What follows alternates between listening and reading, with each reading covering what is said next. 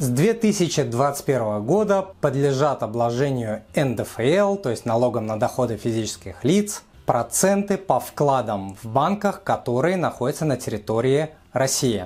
Также с 2021 года налогом обложили купонный доход по всем облигациям, включая ОФЗ.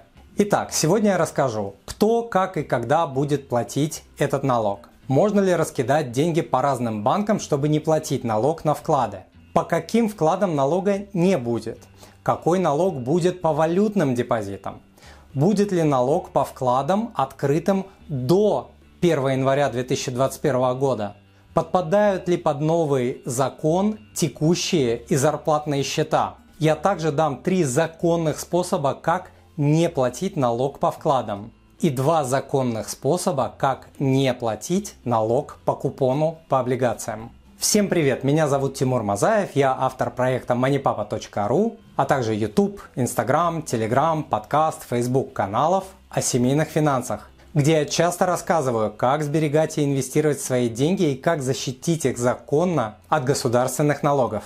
Итак, давайте сначала поговорим про налог на вклады. Налогом на вклады облагается превышение процентного дохода за календарный год по всем вкладам во всех банках над суммой процентов, рассчитанной как произведение 1 миллиона рублей и ключевой ставки Центрального банка России, действующей на 1 января этого же календарного года. Взимается данный налог только с дохода, превышающего эту сумму. Какую сумму? Миллион рублей умножено на ключевую ставку. Суммы самого вклада или счета налогов никто брать не будет. Сумма превышения будет облагаться налогом по ставке 13% как для налоговых резидентов, так и для налоговых нерезидентов России. И по ставке 15% при превышении совокупного дохода инвестора суммы в 5 миллионов рублей. Это как раз таки тот новомодный налог на богатых. Налог будет начисляться на доход от всех вкладах человека во всех банках. Банки будут предоставлять данную информацию в налоговую самостоятельно. Потом налоговая служба будет суммировать все вклады гражданина, а это значит, что дробить вклады на суммы до 1 миллиона рублей и раскидывать их по разным банкам не имеет никакого смысла. Соответственно, по итогам года физическим лицам будут выставлены уведомления об уплате налога, и оплату необходимо будет произвести не позднее 1 декабря года, следующего за отчетным. То есть первые налоговые поступления от этого налога будут сделаны до 1 декабря 2022 года за 2021. Считать самостоятельно налог и подавать декларацию самостоятельно будет не нужно. Все это будет делать налоговая инспекция. Например, за 2021 год облагаться налогом будет весь процентный доход, превышающий 42 500 рублей за год.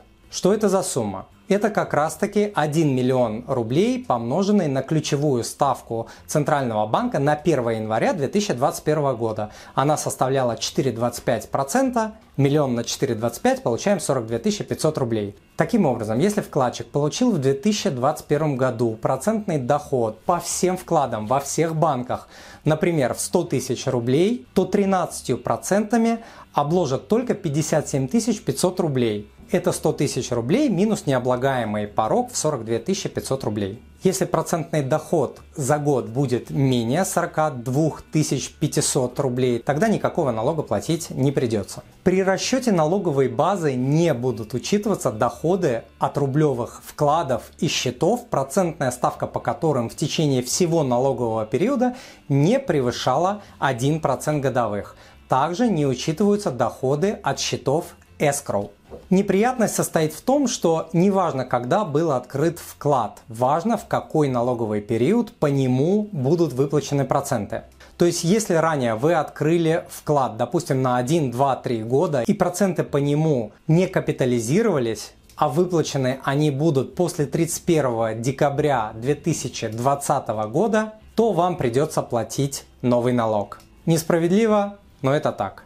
Взимать новый налог начнут только с 2021 года. То есть первые выплаты в бюджет поступят в 2022 году. Это я говорил. Первые налоговые уведомления придут осенью 2022 года за 2021 год. И заплатить их нужно будет до 1 декабря 2022 года. Это тоже говорил, запомнили.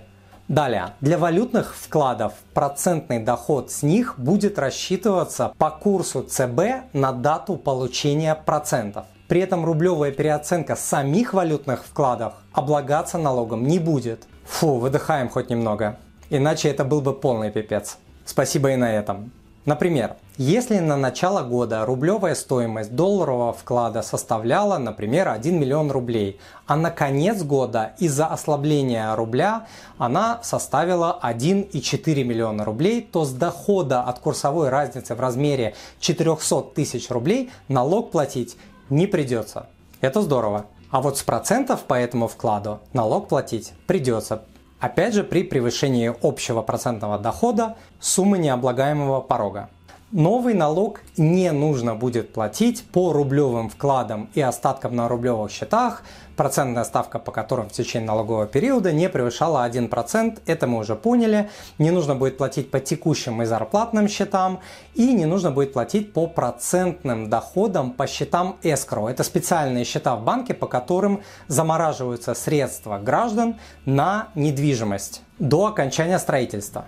Теперь поговорим про купон по облигациям, включая ОФЗ. К сожалению, купонный доход тоже попал под раздачу из 2021 года. Его также будут облагать налогом на доходы. НДФЛ.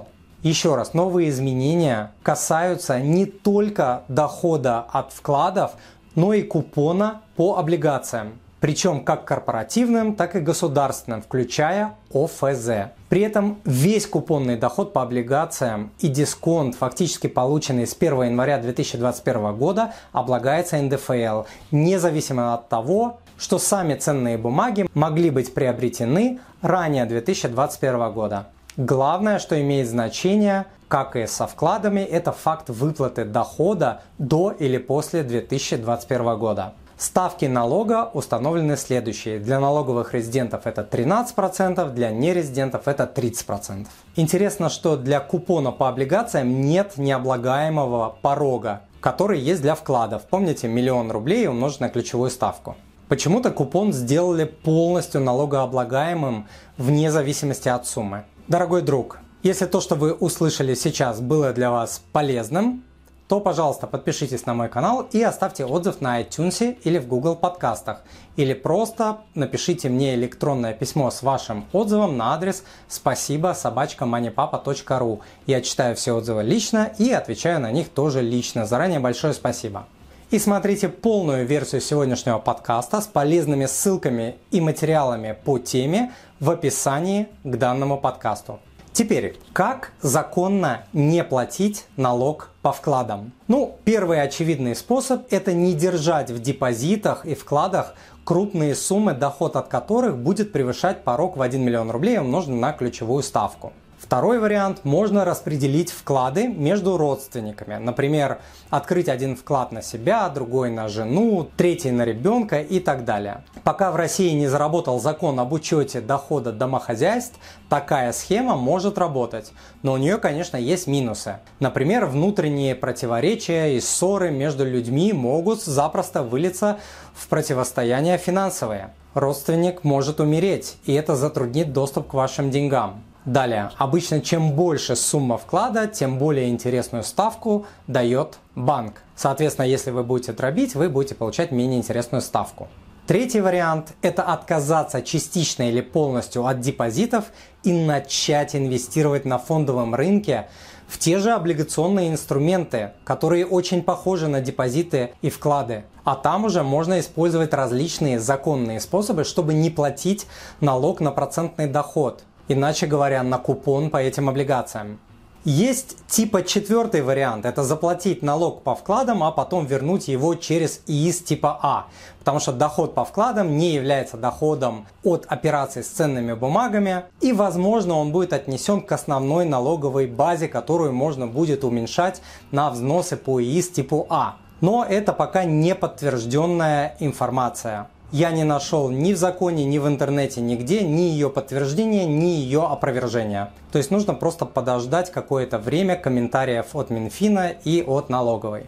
Теперь, что касается купона. Существует как минимум два простых способа не платить налог на купоны по облигациям – государственным и корпоративным. Первый способ – это инвестировать в ПИФы, в частности в биржевые ПИФы и в ETF на московской бирже в такие BPIF и ETF, которые в свою очередь инвестируют в облигации. Эти BPIF и ETF купоны инвесторам не выплачивают, а реинвестируют их. То есть инвестор не платит налога с купона, пока не продаст свои BPIF и ETF. Сами же фонды BPIF и ETF, вкладывающие в российские облигации, государственные и корпоративные, освобождены от уплаты налога. То есть ни вы не платите налог, ни фонд не платит налог. Опять же, пока вы не продадите свой BPIF и ETF.